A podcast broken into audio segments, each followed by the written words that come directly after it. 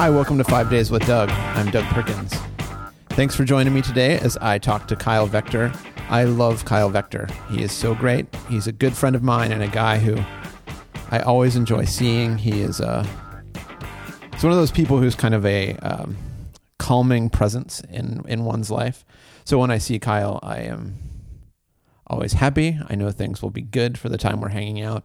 He's at a really interesting point right now where he spent the last five years in Chicago doing a great many things, one of which was starting up a company called Manual Cinema with his friends. So, right now, push pause for a sec, go to manualcinema.com and check out some of their work. It is stunning. But they have, Manual Cinema has kind of been really growing exponentially of late.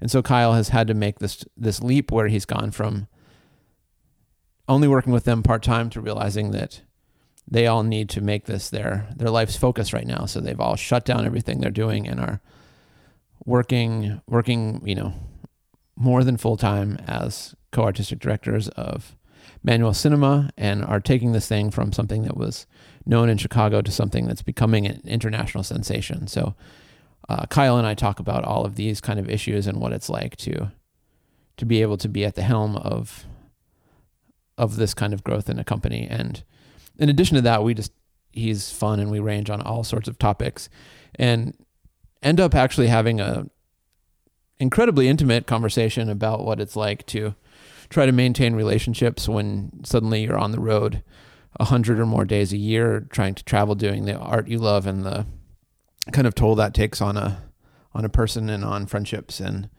relationships and families and stuff. Um, so if you're ever somebody who is on the road and has ever had to talk about what it's like being on the road to their significant other, um, I encourage you to listen to the end of this because Kyle and I, yeah, we get we get um, I think oddly oddly intimate.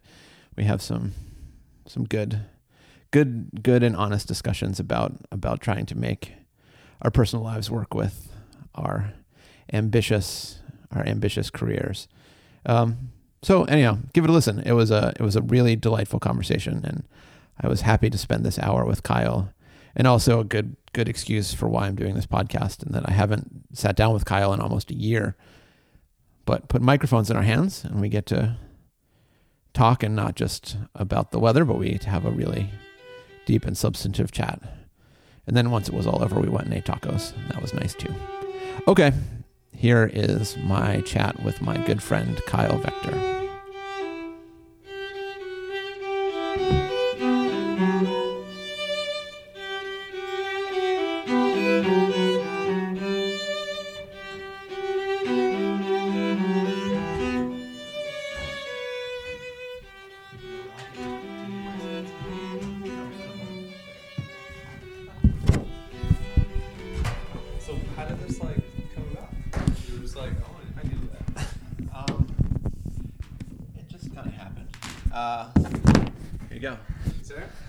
Yeah, I don't know. This just kind of. Uh, you can say something if you want. Check, check, check, check, check, check. Talk, talk, talk, talk, talk. Great. Are you going to eat the mic that much the whole time? Um, I don't have to. I can be like this. I think you're you're I'm just fine. Eating the mic. It's fine. You're good. Cool. I'm just used to people being very lazy, and you were very.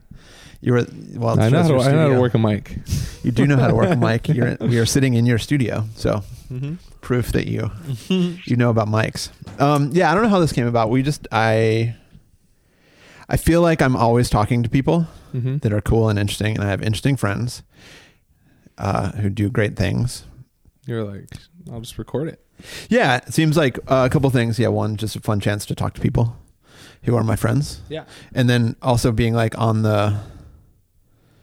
I don't know. It's like I'm I'm always talking. Everywhere I go, I'm always talking, and then some of my favorite conversations are the talks that don't happen in front of classes of people. Right. Um, so I just thought I would start recording, and then I had a friend of mine who I work with a lot make a logo, and that's all some, you need. some bumper music, There you go. Yeah. and I'm off and running. you got a Zoom. And now I've got a schedule. You got It's, go. and it's actually I've it's, never it's, seen this Zoom. it's a good one. It's a This four is- channel Zoom. four channel Zoom. It's That's uh it's the new one. It's it's Tim Munro's fault because Tim's been wanting to do a podcast for years and years and years. Didn't did, has he started one? He started like five. I remember like but a they've none, super none long have come out. email chain with him about like recording gear for a thing. For a Yeah, podcast. well, he had gear, and we first, I think we first recorded a podcast, a fake podcast, like a year ago. Yeah. uh, and that never happened. And just this morning, we recorded another one. cool.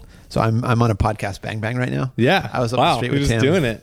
I was doing it. Yeah, it's like my one day in town, and uh, so I'm seeing you, and then he had me talk about. Um,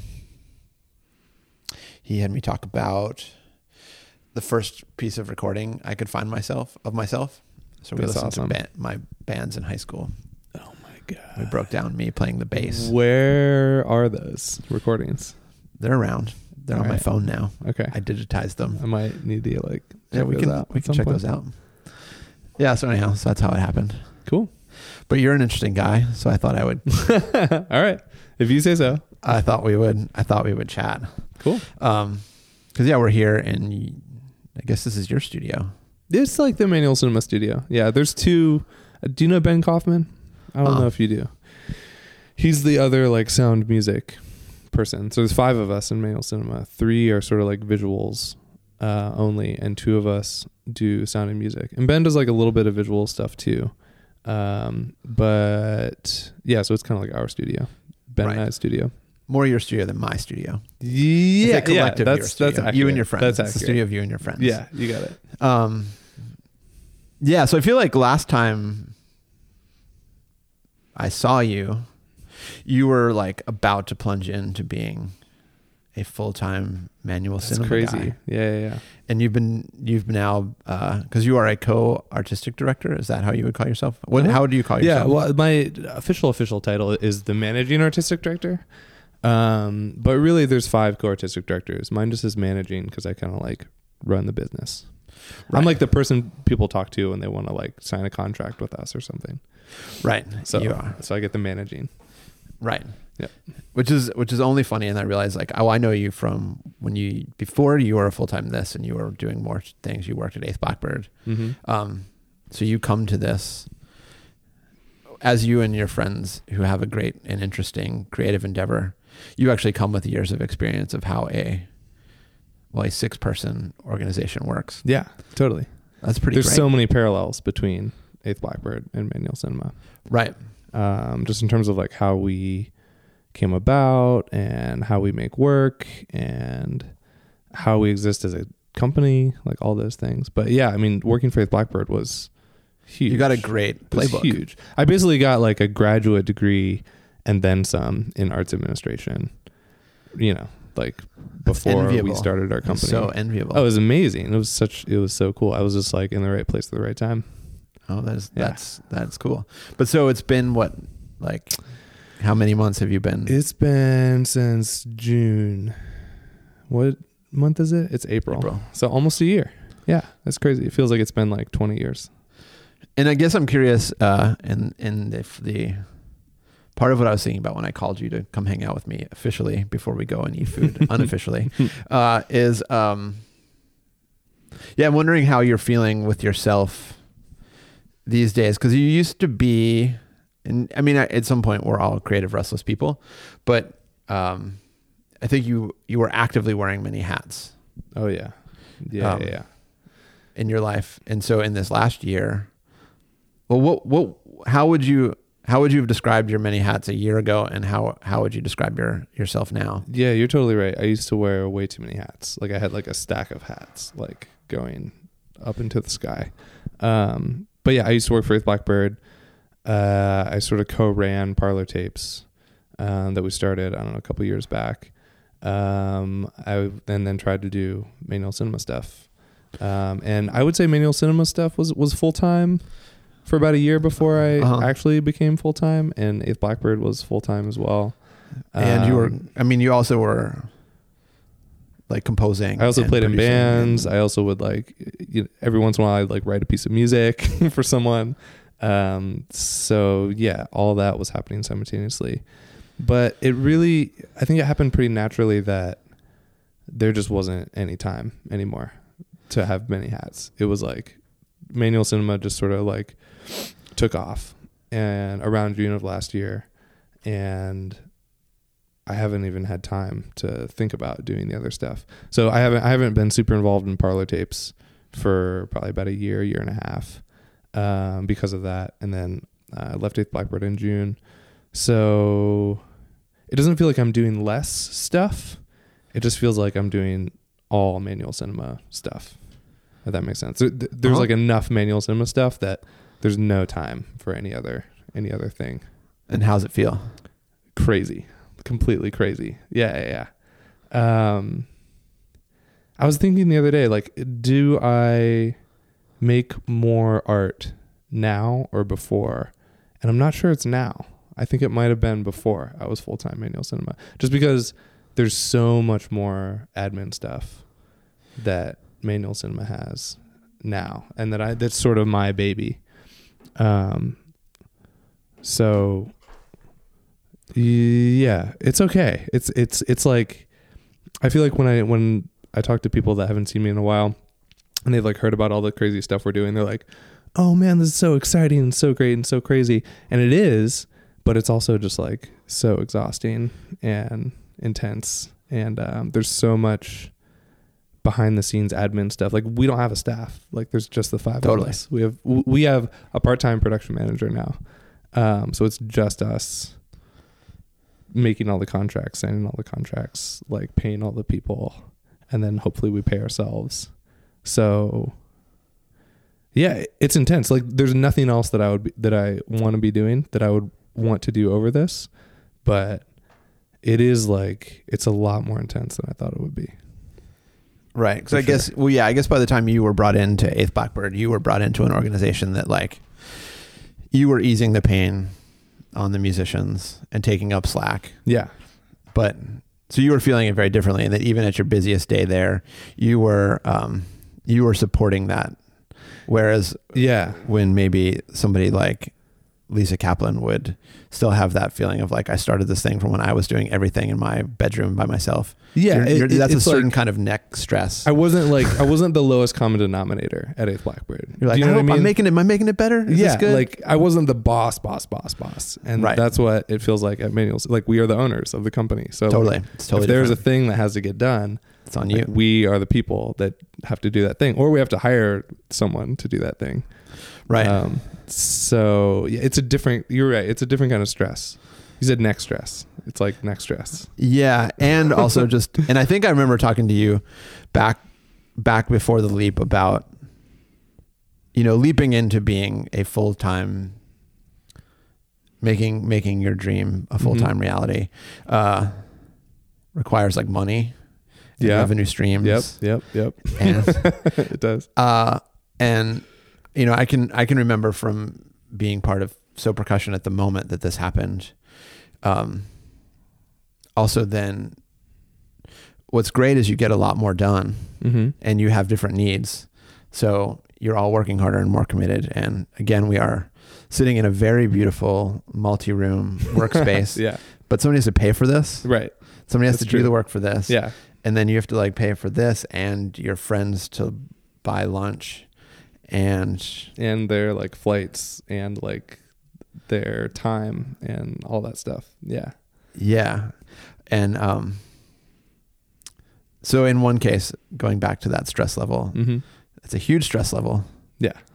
but also then it makes you get stuff done Oh, for sure. I mean, now I can focus, right? Like now, I'm not like to yeah, I have. Uh, well, yeah. There's uh, there, there's no question. It's like we have like like this week, like right now, we're going to Philly. So like, what I have to do today is pack and make sure that we have everything, and like talk to our agent about making sure that the loadout is like scheduled correctly and like that the catering is like going to be there when it's supposed to be there and then like go to the bank and get their per diems and like cut the checks for the performers and like all that like that's what I did today um and none of that has none of that is writing music you know what I mean but it's all No. part of the package of like this is the lifestyle that Totally. you've chosen you know i mean you had some of that. I mean, you you were doing some of that with So back in the day too. right? yeah when i still do it now like the sad thing is i miss i miss having friends because i'm now the ceo you still have friends. Doug. well i have friends but i'm i'm primarily the ceo of doug perkins industries Yeah, right. which means that i am Is that um, actually what it's called? Is that like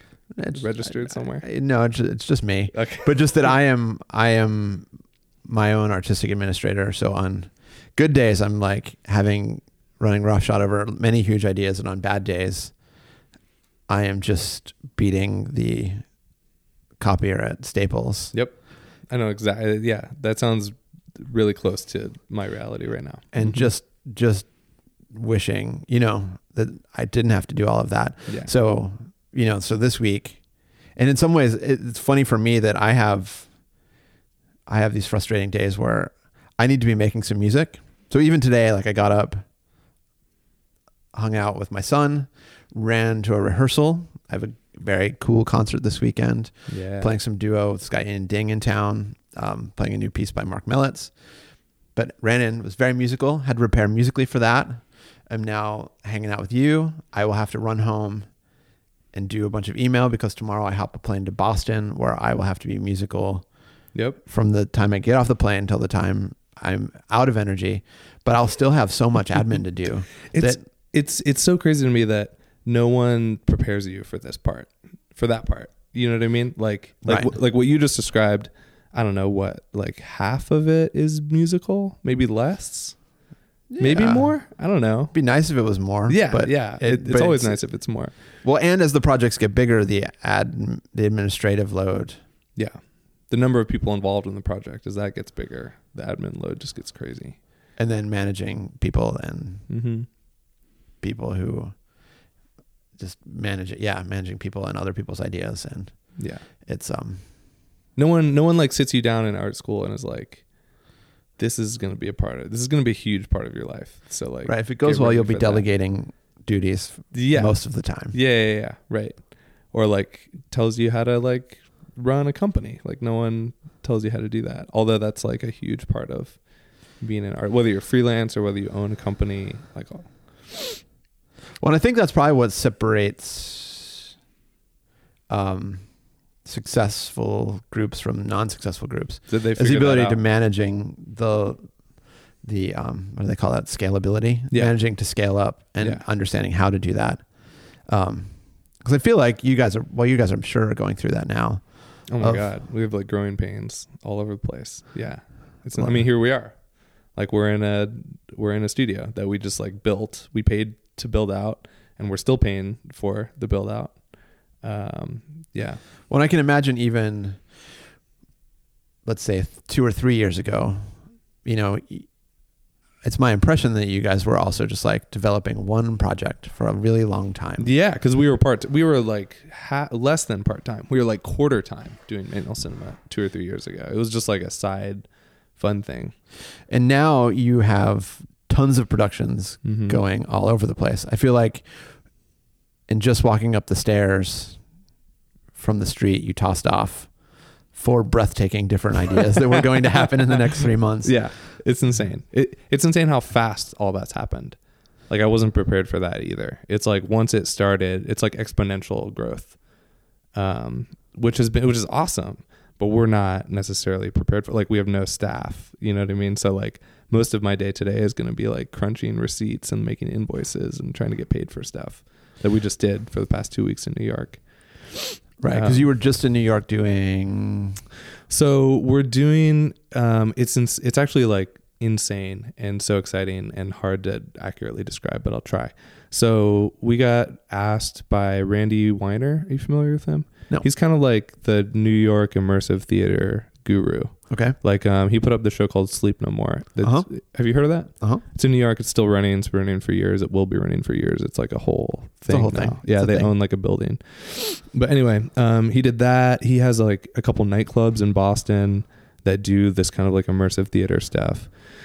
But anyway, he was um, hired by a production company to sort of like artistic direct um, a couple shows that will go up in China in the next couple years, and they're marketed towards kids, and they're like immersive theater shows that are going to be like built from the ground up. So like we are designing a show that will go into a five story, basically like small Disney World, like completely designed.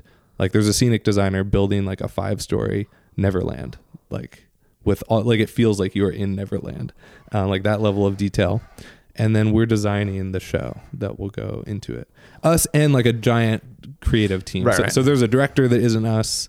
There are choreographers that aren't us. There's a scenic designer. Obviously, there's an architect. Um, but Ben and I are handling all the music and sound for the whole thing. And then um, the shadow puppeteers are doing. There's like all these different shadow moments. I mean, like Peter, Peter's shadow.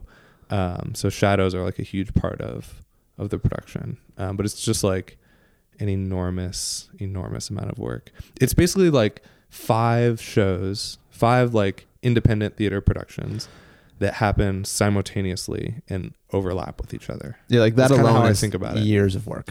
Yeah, but it goes up in mid November. So like no one's built anything yet.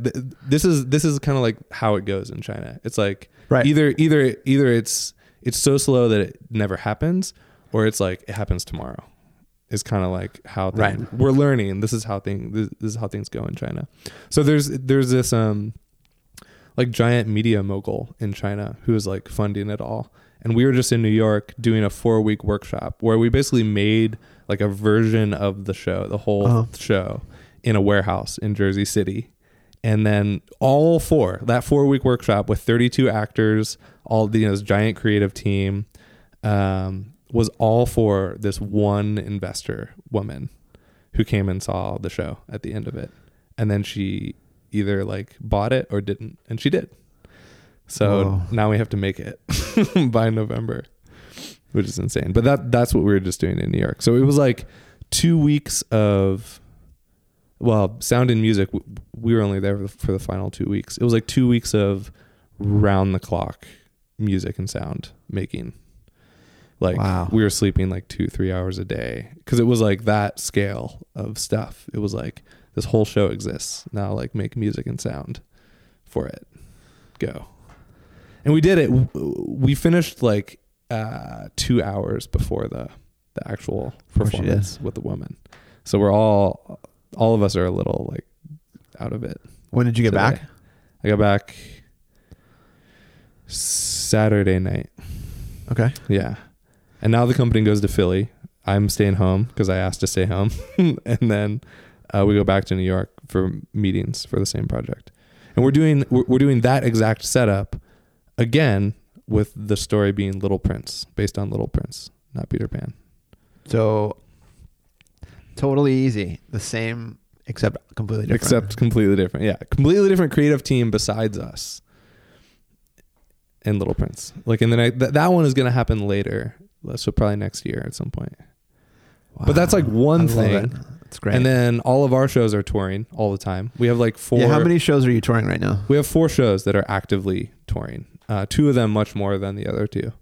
Um, And when that happens, so uh, how involved are the five of you in all of the tours, or do you have other puppeteers that are doing some of that work? so each show has at least nine people in it. There's five of us. So normally all five of us go with the tour if if we can, if we're not like off doing other stuff. We have like a base of I don't know, like 10, 15 musicians, actors, puppeteers that we work with that sort of know the shows that can like slot in when we need them. Uh huh. Um, so it kind of varies. But as of right now, all of us go if we can. But by the fall, like none of us can go because we're all going to be doing working on Right. other stuff. So that is the big transition right now Wow. is getting our shows tourable independent of us, which is crazy. How are you all dealing about. with that? I mean, I could imagine that's a lot of trust. Yeah, it's terrifying. It's ter- it is. It's a ton of trust. We have an amazing production manager who started working with us about a year ago, maybe a year and a half ago. But he has like committed him. He's like so psyched about the company and just like has learned everything. So we've basically over the last year we've like downloaded everything to him. He's also an incredible sound engineer. So he's our sound engineer, production manager. He tours with all the shows. Um it's just I think the process is that finding people that you really trust that are really psyched about the work and then just downloading all the information over a long period of time to them to the point where they get it enough to say like okay like I, I can make a packing list of everything this show needs and like do it without you guys but we need to do that more. So he he can't take all the touring that we're doing. So we need like a couple more of him. But I guess in good news, unlike if you're playing concert music or something, it's not like you're always kind of reinventing the show. If you're buying, Yeah. if you're buying one of your productions, it's going to be the same thing every time. So Mhm. it, and at this point, it's like down to the tiny object. Like we know exactly what has to go. so at some point, you're going to make crates that have each production in them. Yeah, and they will. you heard us just packed. talking. Like like we just got we just found enough overhead projectors to have like an overhead projector that only goes with one show. Because right now we just have like a pool of them and they're like constantly Right, right. rotating and it's insane. But yeah, that's the dream. That's the dream. But that, all that needs to happen by this fall because half of us are going to have to be in China while the rest of the company is like touring around the states. Right. So it's it's interesting because it is it's kind of um well you you know you got the uh the blackbird time taught you how to run a small um I mean, contemporary we- art we company we but are you also like i could imagine there's a lot of parallels with like dance companies for sure. Yeah. and that Um, stealing some we're kind of modeled on Eighth Blackbird because that's what I knew. Like I knew, Right. I knew touring, and I knew that our work could could tour because at least in terms of theater, they're super portable small shows. Like we're not shipping a set anywhere. Like we're super portable. So from the get go, I was like, we we need to be a touring company. Um, because I know how to do that. you know what I mean? Like I know I know what I know what kind of agent we need. I know like how to make a tech rider. I know all the things that would make us a touring company. right But and the numbers are similar and the i imagine then a lot of the numbers could be similar and a lot of the needs are yeah it's like a it's it's a little more just because we have more people. right right right We have more people and we have more stuff. Right Um, so it's But it's not a like- more. Not, not- not yeah. You're not right. like a crazy ton. We're in the same Like, ballpark. friend of mine um, works for Alvin Ailey. Mm. She's been their stage manager for almost 20 years, I think. Whoa. But that is, you know, I mean, she has, they have it down to a science, but it's, They have sets Three- and stuff, don't they? That they, they don't have a lot of sets, but they're at a point where they, um, it's like three semis, I think, two or three that, because they, they just don't take any chances. They load in everything. I think they load in all their own sound, all their own lights, their Yeah. own floor. That's a whole different world of fees. Like Totally. You, you are not. Alvin Ailey. No, no, no, no. You are not We're very much not. We're very much influential not. dance I would love though. to be. Yeah, uh, but uh, yeah, they're at a point where it's down to that. But they, when they hit town, they strip the whole place and build it from from the ground up. Yeah. You are, yeah, Can't even imagine. not that. We're not that. No. We're still like we're still like a group of friends that goes on tour. But I could like imagine, I could imagine a road case being shipped in advance and not you bringing your whole show in a suitcase. We're almost there. I hope, I hope that We're to the point where for you. they they give us all the instruments, which took a while for us to figure out. okay, good. Yeah, like as, asking for rentals was a, a Yeah, that's always that's a big moment yeah. when you when It was basically when when we had to fly somewhere. When it was like you we have to fly to this. We can't drive to this place. right. There's no we're not flying with cellos and guitars and all that. I mean, you as a percussionist know all about that. Right. You just show up and it's there, right? Uh, I the For the, most hundred and the big stuff. Yeah, on a either the hundred and first or the hundred and forty first pound Yeah. is on them. yeah, yeah, yeah, yeah. Right. yeah, yeah, yeah. That's a that's a kind of it's a thing. Mm-hmm.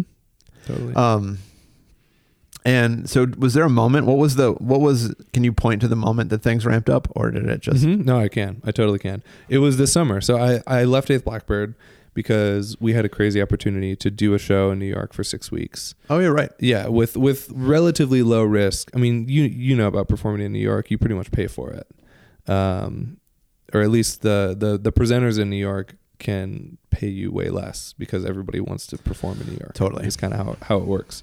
Um, but we got a really crazy deal where we weren't risking too much to be there for six weeks and do a full run with produ- with produ- production help. So we did that. We had an awesome PR person, and we got a like full review in the New York Times. It was great. It was like Oh, a rave review. great. Remember that. They did like a feature on the company as well. And since then, it's just like And you had good was- that was the bomb. too. Yeah, yeah. We we sold out the it was supposed to be four weeks, and we we sold that out, or we sold out big chunks of it, and then extended twice. So it ended up being like a six week run, I think. So a ton, so many presenters came to see us, um, and so many people heard it. Like this is how we got set up with these Asia shows. Right. Um, those producers came to see that show, and they they had already had us sort of like in their minds, but once they saw the show, that's when that's when we sort of signed on to the projects. So I'd say I don't know 70 80% of what we're doing now you can trace back to that run or something that came out of that run. Right. So it was huge. Yeah. That's great because I guess bef- yeah before that it seemed like you were feeling you're full of. We were doing okay. We there was a leap. It was it was a leap. It was There a leap. Yeah. It put us it put us on sort of like a national stage. Whereas before we were super well known in Chicago and sort of across the Midwest, but we hadn't like made a leap to New York or LA yet. Uh, which is where the I feel like New York is kind of a national stage in a way that Chicago Totally. just like just isn't at least Right. yet. And um, so now, uh, so when when do you go broke? what's the what's the what's the horizon nowadays? That's Are a you- great question. Um, and it changes hourly, but uh, things are looking good. Things are looking good right now. We're through. We're good through the middle of next year, the middle of 2017, Okay, that's great. which is crazy. Yeah, right now. But I could check my mail right now, and Well, but we presumably, okay. presum- sure, Do you know what I mean? but presumably, uh, it's all somebody's going to call again. exactly. Somebody else will call you. We're- we're- you will have a creative thought. We're to the point where, at least it feels like it from the inside, where we know we're going to figure it out by the time we need to figure it out, if that makes sense. Yeah, yeah. That's not like you're not going. You aren't worried about. it's tom- like a if month if from now. if we're doing like- if we're like talking to a person about a potential project that has X budget and all of a sudden that drops off and that's unexpected, we're going to be able to fill that hole with another project. Like th- there's enough people that know about us and that, that want to work with us and that want to bring our shows to places at this point that we can fill those holes in a pretty consistent basis. Like it it it might be scary um, if something Well, cancels. always- you know what I mean? Scary. Of course, of course, it's always scary. Uh, but we do have weeks of like, oh no, you know, if three things cancel at once, or at something that we thought was going to go through doesn't, there are moments of there are oh shit moments, but it, it's it always works out. If that makes sense. It does. Yeah. Um, and uh, so are you are you feeling creatively happy? Are you are you finding time to? Um, that's a that's a great question, and it's it's it's tricky to answer because I feel like I'm still in this transition mode into being a part of this company full time. But I would say I Uh, what's up? Hi. okay. I think just cut them. Well, there's no way to not destroy the. If you cut them, but not all the way through them, That's what I was thinking of scouring it. And then just fold it. I think that's perfect. that's how I do it. Pro over here. Thank you, Julia. Good luck. you can do it. Don't worry. I can always reprint it. Um. Anyway, it feels like it feels like I'm still in the transition into it, and that transition involves a ton of admin time from me specifically. So I feel like I'm gonna get. I can see the light at the end of, end of the tunnel where I am mostly an artist and somewhat an administrator. But right now, that is not the case. I am might take a mostly. What's that? It might take a minute. It's going to take a minute. It's going to take at least another year. It's going to take us having a staff person, an admin person that just does that, um, which we're not so far away from. But this year, it's been uh, chunks, giant chunks of admin, and then I'll get to make something.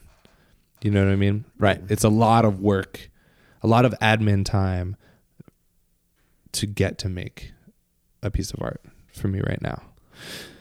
But it still happens. And yeah, I can I I I feel like we're about a year, a year and a half out before I'm sort of full time creative. Well, I hope I hope you I hope you succeed. Yeah, we'll see. And yeah, whatever. That's a I could talk about that problem for.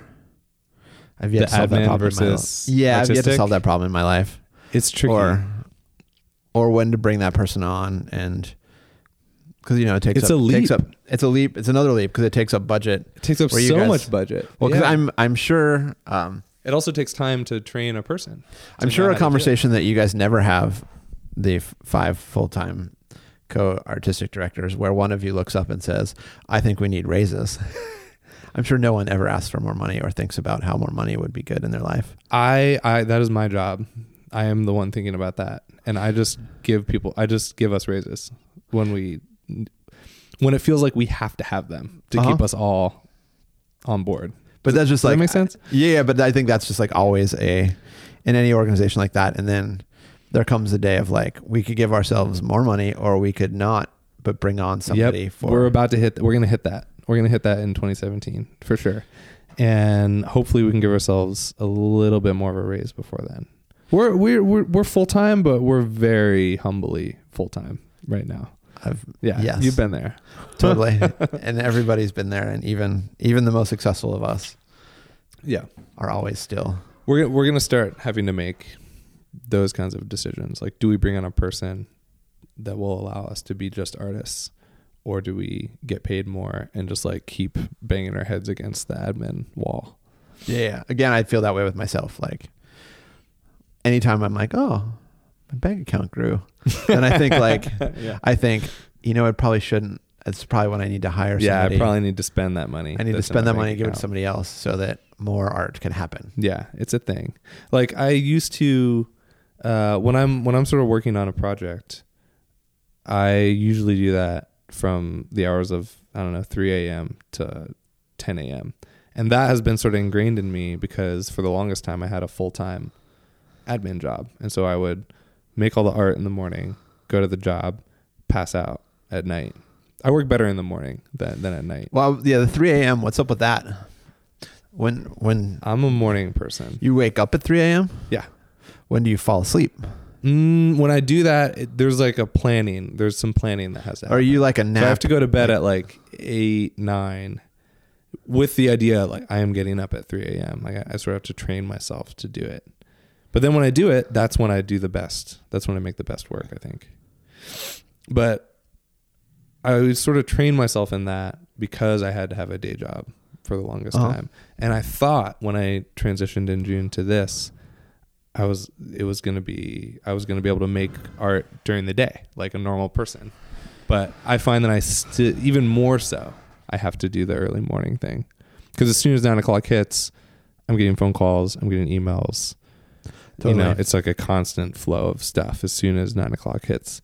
So I'm still uh, yeah I'm still on the early morning art making train, but I think that might just be what I do from here on out. That's out. great. God, God bless you for having that. I I, like fe- I feel like more people just stay up super late. You know, I can't. just can't do late, it. Late, late, especially the older I get, I just it's not good energy for me. Yeah, It's it's I waste a lot of energy. So if I can pull off the early, you know, like well back in the day when like when So had day jobs, we would rehearse at seven a.m. mm-hmm. We'd all get up and we'd have a rehearsal from seven to eight thirty, and then day job, and then right, again right, after right, work. right. Mhm. Um, and then sometimes I try, like today, because I knew we were hanging out, I got up at like six Mhm.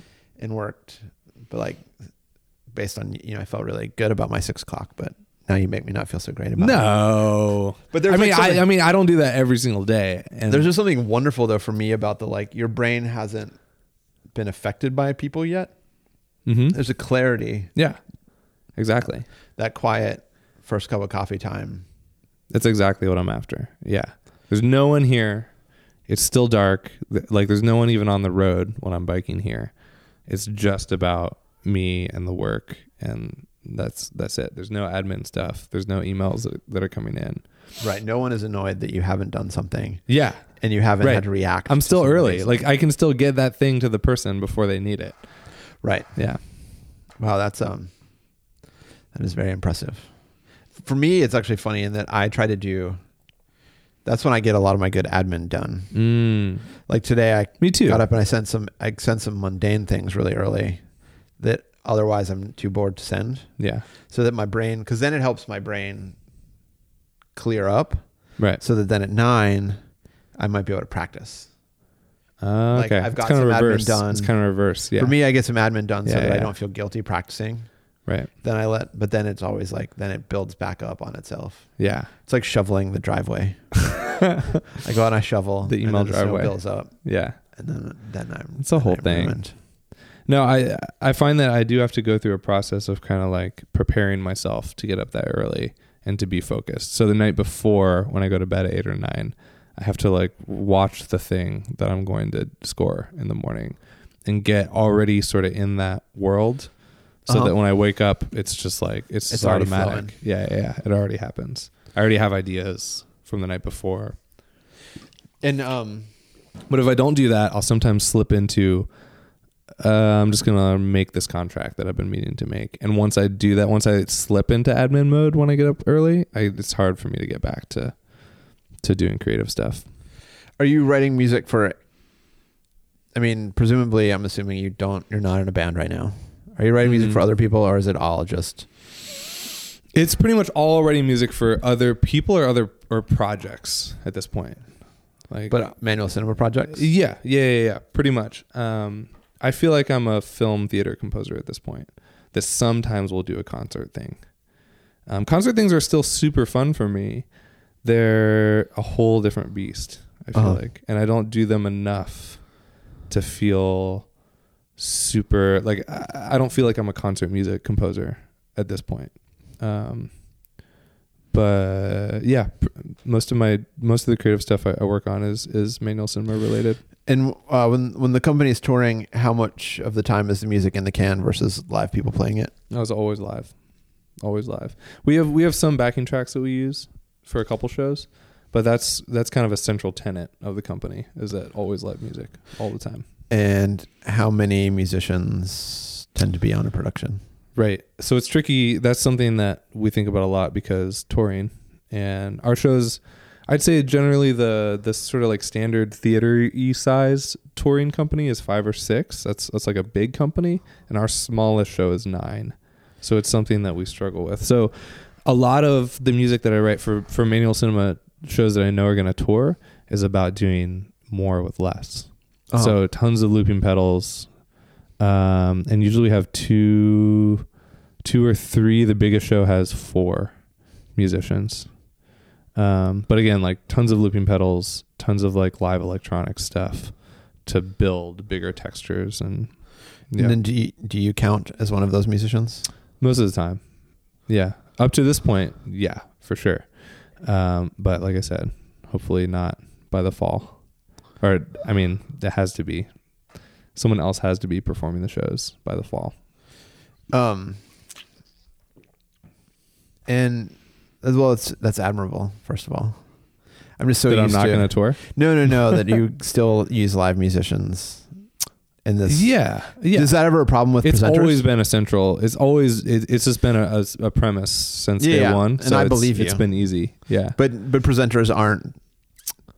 They every every once in a while, we'll get someone that's like, "What? Like, why are you? You can just play it through the speed. Like, you know about that, right? That's right. That's like a that's plug. usually that's that's usually how they how they approach it. Like, you know, you could just do this live. And we're like, uh huh, yeah, yeah, we've thought about it. Um, no, because presenters love saying live music. Like they love putting that in their like publicity.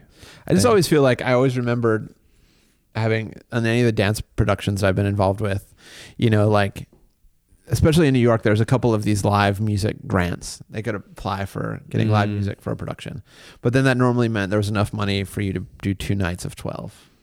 Whoa. so it was always like- so it was always canned, and then there'd be like it was always one like night you, only. Uh, yeah, like on the on the opening night and the gala night, yeah. they would bring in the live band, but the rest of the night it was Mm. it was I feel like it, I feel like it depends on what world you're in. Like in the dance world, canned music is standard, right? And so live music is like this like extra. It's like an extra thing. And in theater, I feel like it's the same way. I feel like we occupy this weird space that isn't either of those for presenters. Like presenters see us as like a hybrid thing Well, I it's guess in the like in the no Indonesian rules. shadow puppet world, you'd have to be live music. Yeah, So well, in yeah, the shadow oh, yeah, puppet totally. live music. That's a true thing. I mean, we didn't think about that when we started the company at all, but that is it is a true thing. I feel like music is live music often happens more with puppetry for whatever reason. And we sort of fall into the puppetry huh? Yeah, bin for some presenters. Just depends. because of the the puppets. of the puppets. yeah, yeah, yeah, yeah. Well, we uh, We're the It sorta depends on who you talk we don't to. Wanna, we don't want to be thought of that way. it it sort of depends on who you talk to in the company, whether we're a puppet company or whether we're a film company. I'm on the film company side, but Interesting. we do use puppets in our shows for sure. I don't necessarily lead with the word puppet when I talk about our stuff. Right. I get it, Yeah. and that's. And, I well, mean, and, when and you can, when- and by doing it, When you say the word puppet, I can, of some course, people's brains you- completely shut down, or they think like, "Oh, cute, like cute puppets for kids," which we are not. We do not do cute puppets for kids. no.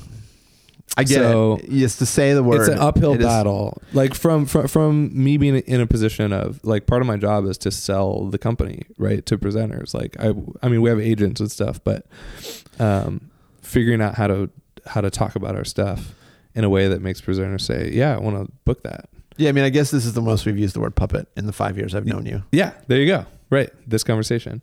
So we lead with live live animation or live cinema made with puppets. Shadow puppets. Yeah, overhead projector, shadow puppets. made with. Yeah, Mm-hmm. Probably you just a say made thing. with overhead. I bet the word shadow puppet. You probably even try to leave that out. No, I mean that's got to be in there. It's because it's so central. Once once you're in the room with the work, it's so it's so central. But Right. it's not the first word. It's not the first word we say. But that took some learning. Like it took a long time for us to figure that out. That that was a thing. Yeah, it's definitely a thing, but it's uh, but also I don't know, but maybe it is that I'm like uh coming at it as a percussionist who has has trained in has like I've I played gender and Mm-hmm. have accompanied Indonesian shadow puppets. I have a I have a very specific respect for shadow puppetry. Mm-hmm. For sure. So I've I've never thought of it. If you put the word shadow first, I always I get very excited. It's like a different thing than the It's a word different puppet, thing, puppet. but the word. I mean, that's great. the way you describe it it. sounds very cool, right. and that's why I would have a cocktail and come to your show and There you go. Almost no other. Although puppetry is a thing, and in Puppetry is a thing for sure. and in in this town, I feel like it's a thing. In Do you feel like Chicago? It's is is it a thing more than other places? or- Definitely. I mean, for one town to have more than one company that tours nationally and internationally is is a big deal. Like there just aren't that many cities that have puppet companies, that many puppet companies, and like us and Blair Thomas. I mean, Blair Thomas has been here for years and years and years. He's kind of like the grandfather of the puppetry community here. So I feel like all of it is kind of thanks to him. Because Like, I've just he- run into does- people hanging out, and they're like, "Oh, I'm I'm a puppeteer. Yeah, You should come see my yeah, stuff." yeah. I'm like, didn't expect that. I feel like if if Blair if Blair didn't do the work that he did and still does, that wouldn't be the case at all. I feel like he kind of put it on the map, and we are we came out of that. Like Julia and Sarah both worked with Blair okay, for years before and after we started the company, um, and they probably still would if we weren't if we weren't so busy. Um, but yeah, and then Blair started the International Puppetry Festival. hmm The I don't know if you do you know about that. uh, I think I do. First one happened two years ago. He he- he basically got all the huge presenters, huge arts presenters in Chicago together and said, "Let's make a festival," and and they did it. It was awesome. It's like two weeks long. He brings in people from all over the world.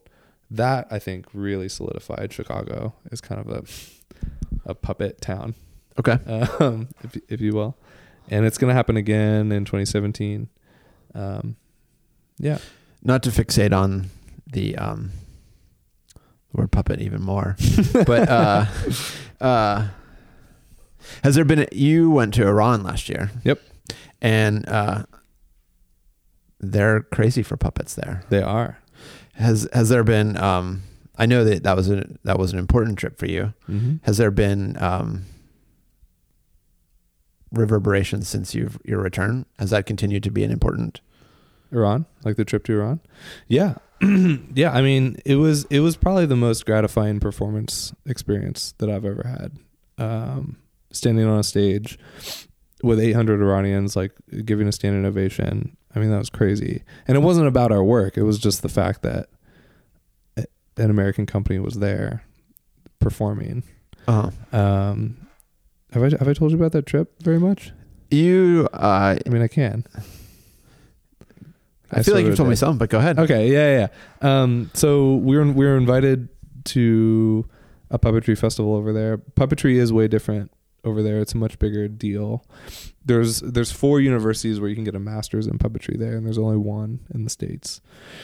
Um, and it all comes from uh, during the Iran-Iraq War, which is kind of like it was a huge like everyone had someone in their family that was affected by that war. There were two television stations. One was the news that was terrifying and terrible, and the other was a puppet show, basically made by this woman Marzieh Boroumand.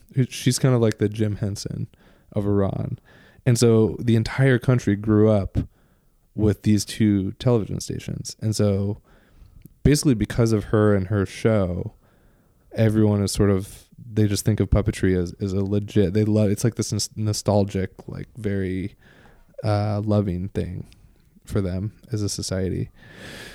So they have they have they have this government sanctioned international puppetry festival every year. And they bring in companies from all over the world and she Marzieh Boroumand was the artistic director of this last year's and she sort of set out to bring an American company which is a crazy thing to do in Iran um like the the there's still like anti-American stuff like on the streets. They still burn flags regularly. Um, it's a crazy thing. But uh, she reached out to the MCA, who we we were in residence at the MCA at the time, um, just asking for uh, recommendations for puppetry companies, and they recommended us. And within two months, we were there. Within two months of them saying, "Do you want to come do this?" We were there. It Oh, was wow. crazy. It was one of those crazy last minute things. Um, and we kind of jumped at it. Not really. I mean, we did a little bit of research into like how dangerous is this, um, but it was pretty. It was pretty no brainer. Totally. Um, like you have a chance to go to Iran. Um, but what what they didn't tell us, um, I think on purpose, was that we would be the first American company to perform there since the revolution in 1979, which we had no idea about. And it was also the first time that an American flag was raised um, in Iran since 1979, which uh, I think we had a sense that there would be some some sort of like I mean there would be something political to the trip, right. but I don't think we understood the kind of significance that it would have um, for us, but really for them, just to see Americans there doing something. Like anytime someone stopped us in the street and would ask where we were from, and we said American, almost you know no one would believe us. Um, but they were all. But once they did, they were so psyched that we were there. Um, but yeah, I mean, we've kept in touch with all those people. Um, we hope to go back. I think we'll we probably will go back like sometime in the in the next couple of years and do like a, a little bit of a larger tour. nice. Um, but just the fact that this puppetry festival exists is is amazing. I mean, it's, it's the government pays for it. Uh-huh. Um, it's huge. There's an even bigger government sanctioned theater festival um, that we might be a part of in the next couple of years. So, um, yeah, it was awesome. It, it was probably the biggest, the biggest, it's probably the biggest, most important thing that we've done as a company. Um, yeah, didn't Just- expect it to be. And um, have you have you guys had a chance to talk about it to people here? Just Yeah. sort of spread the word. Yeah, yeah, for sure. I mean, w- um, it, it made kind of international news when we were over there. The the AP did a did an interview with us that got picked up kind of all over the world, and then we were on PRI, Mhm. on the World. Um, Drew and Sarah did an interview there. So, um, yeah, I feel like that happened as soon as we got back. Um, that story broke and it was all over the place, and then PRI did the interview with Drew and Sarah. Um, yeah. It's just so interesting, I guess, to think about it from from my side. Of course, well, it just sounds so momentous and considered. But then, of course, of course, you're here just trying to like get through tomorrow. Mhm. Somebody calls and says, "Got a call from Iran. You want to go?" Are That's we free exactly those days? happened. Yeah, we could do that. I probably can't go for seven days. I can go for six, but then I need to be back for Yeah, something That's mundane. exactly what happened. Exactly that thing. and then you do it. It makes a splash, and, And then we before you it. know it, I, I feel like we It's didn't we didn't started. realize the sort of depth of what we were doing until we had to um, we had to get the visas, and there's no Iranian like you can't get an Iranian visa. Right, you're like, where do I go There's nowhere to go. So you actually have to go to the Pakistani embassy in DC to Okay. get like that's where that's where that happened. So we had we had to get Julia's mother who lives close to DC to go there. Uh, to go in, she had to put on uh, not a full hijab, but like a headscarf, uh um, and pick up our our um, our visas. And on all the visas, all the women had to wear a headscarf. So ju- just that whole process, uh, which was probably I don't know a week, two weeks before we actually left, was kind of like the oh this is gonna be this is gonna be an experience. Like this is it sort of set in, then. Right. Because we were so busy, like we were making a show then during that period that. We were like, yeah, we'll go to Iran. Just like, sure, let's go- And let's then go we dove back and then- in to the making the thing. at some point you're connecting to a flight. Yeah, and then all of a sudden you're we like, like oh. had visas to go to and had plane tickets and yeah, it was pretty crazy. Do you guys have other international stuff or? Yeah, we just did um we just did Humperdinck's Hansel and Gretel. You know that piece, a giant opera. Okay, It's like a two hour long opera, Hansel and Gretel. Um, it's still performed all the time in in Europe, usually around Christmas time. But we did an adaptation of it um, with the Belgian Royal Opera in this past December. So we were there for like two weeks. Again, a like kind of intense place to be in this past December uh uh, in Brussels. Um, we did that. We've we took a show to, um, where did we go? To Amsterdam this past summer, and we just signed with an Asian agent. So hopefully we're going to be doing a lot more touring in China, China, Japan, Indonesia, Singapore. They cover us in kind of like that whole zone. wow. Yeah. So we kind of just started. It feels like we just started in traveling internationally, but I think we'll do a lot more in the next couple of years. How many days are you on the road this year? Oh man. I don't know. It was it wasn't so crazy cuz th- this past year was kind of a ramp up to now. And now it's real crazy. I'd say probably like 100, 150, something like that. I think that qualifies as crazy. Yeah. Yeah. I guess so. What about you? Uh, this last year I think it was a hundred.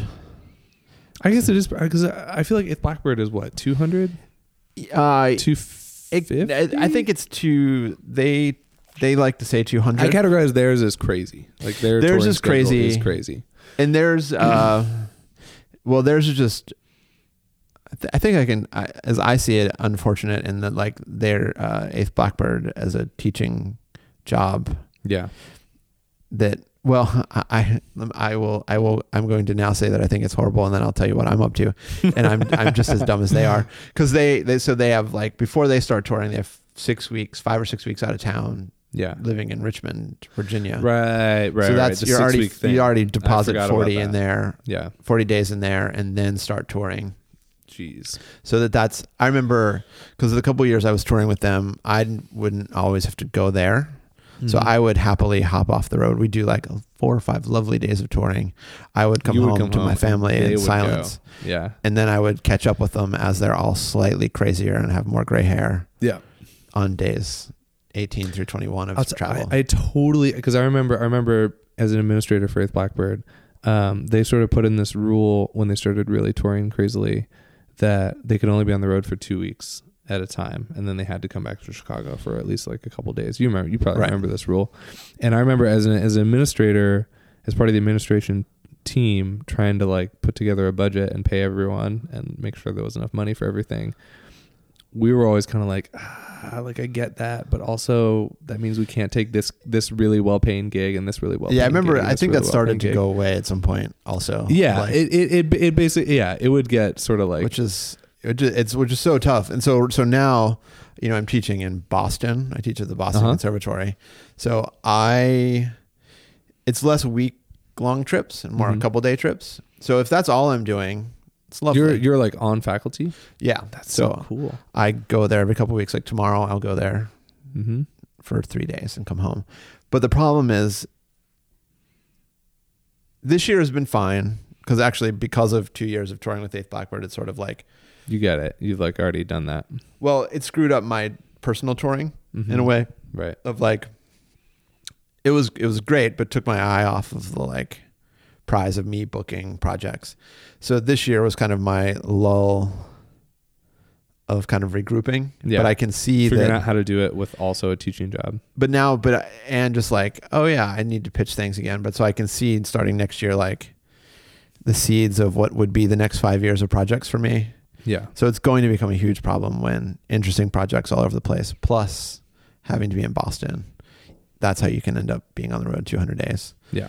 I don't want Easy. to i don't want to do that i'm It's hard. It's way but well and we have a family and stuff if i was Yeah, if it was just me put me on the road every day it's it- great yeah. Same. even with my wife like she likes to do her own thing so like i think honestly if we were traveling and got together on weekends i think we could be a great couple that meets in fun towns on weekends for Yeah. dates and catch-ups um but yeah it's the family grind that, Right. like- and You- I mean, you have to like be them, here. so i wouldn't Yeah, right. I, I, I have to and i want to be here. right, around. of course, of Um, course.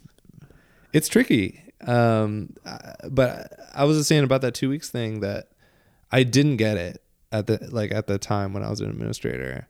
In my mind it was just like, man, you guys like you're on you're you're touring musicians, like this is what you do, like we we have to take this gig. Um and now I totally get it.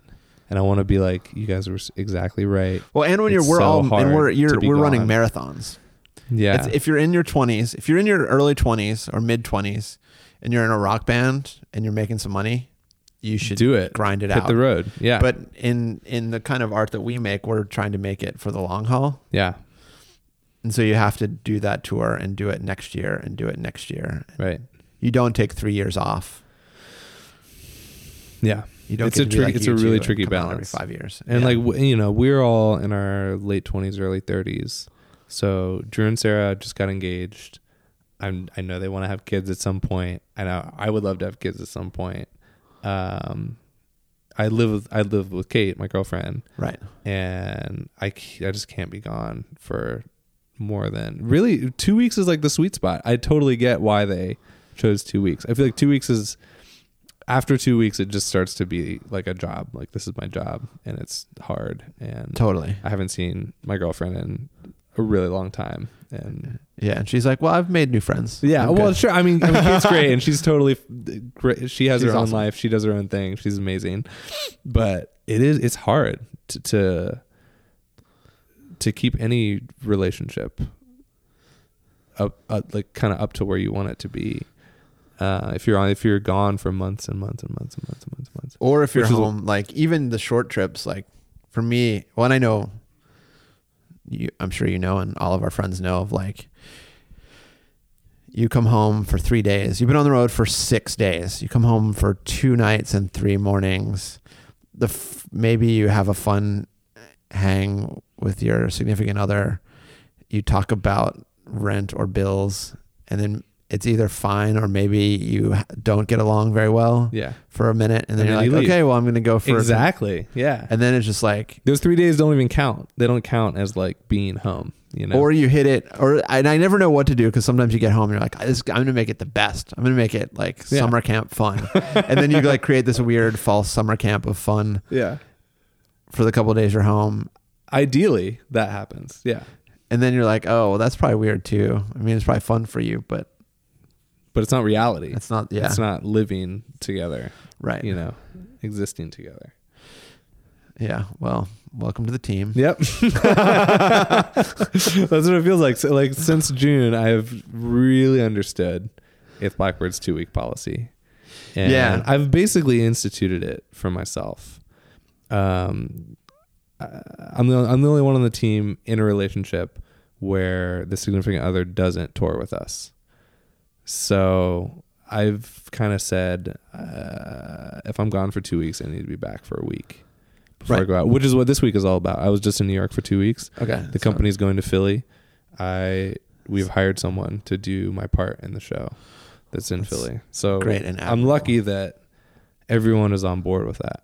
You know, now you can't. Now you can't just it. go home every night and be like, "I'm home." Yeah, well, I exactly, exactly. Can I get an award you- for being home? I mean, Right. I'm home. You can't do that either. You like just have you to just have to exist. You just have to be a normal You don't person. get stars for that stuff. No, no, you don't. you don't. It took me years to figure that one out too. Did you ask for the stars? No, just sometimes you're like, "Hey, I am not. Look at this. Look I am this. not out at a show right now." I, I I do have to keep myself from telling her when I figure when I like figure out that I cannot go to something because you don't get stars. Like you don't, and I, I've yeah, I've ruined that. You just feel silly when you say it.